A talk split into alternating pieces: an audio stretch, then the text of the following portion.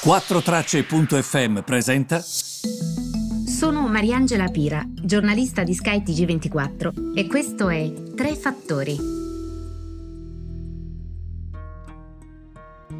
Buongiorno a tutti, benvenuti ai Tre Fattori. Allora oggi parliamo di inflazione, cerco di spiegarla proprio al lattaio dell'Ohio. Inflazione, come sapete, vuol dire proprio eh, prezzi in rialzo, quindi diminuisce il nostro potere d'acquisto. Questa è una cosa eh, molto importante perché eh, di fatto eh, dimostra proprio che l'economia si sta riprendendo molto bene. Il dato di oggi, uscito negli Stati Uniti alle nostre 14.30, le loro 8.30, dimostra che l'inflazione sta galoppando a maggio, sale del 5% anno su anno un dato che non si vedeva dal 2008. Questo per farvi capire come i prezzi stanno salendo tantissimo negli Stati Uniti.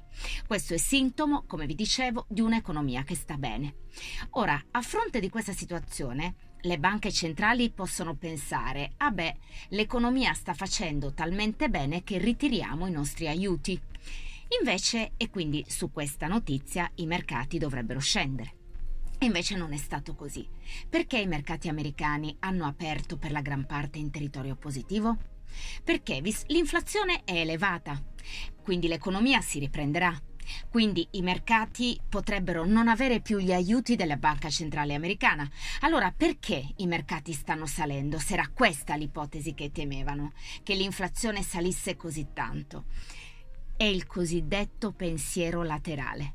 I mercati stanno pensando ad un'altra soluzione, la soluzione C, ovvero l'inflazione cresce, significa che mh, mm, l'economia sta ripartendo bene, i prezzi crescono, ma se i consumi vengono penalizzati tanto da questi prezzi che crescono, esempio, gli americani vanno a cena fuori, o noi europei, quando l'inflazione nostra sarà ai loro livelli, andiamo a cena fuori e anche la pizza costa tantissimo.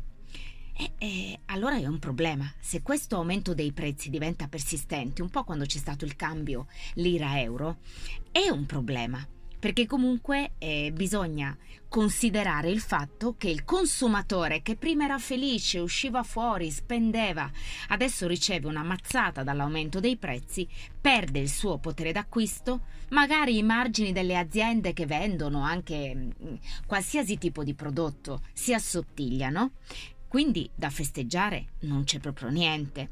E allora le banche centrali si fanno il discorso, ma perché io dovrei andare via in questo momento?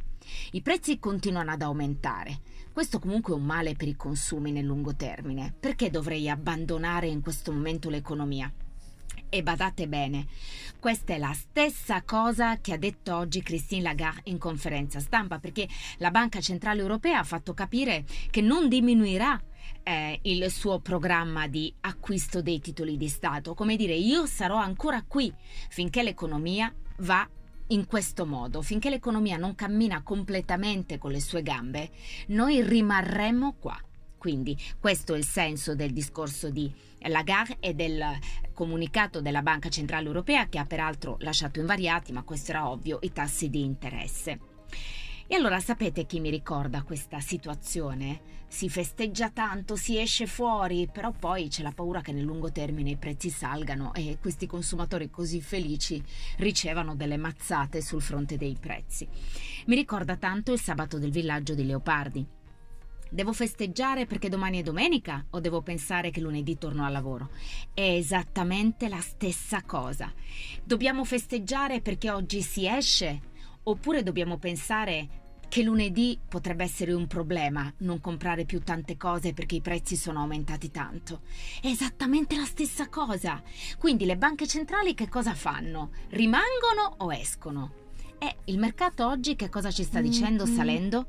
Che le banche centrali rimarranno. Questo sta accadendo.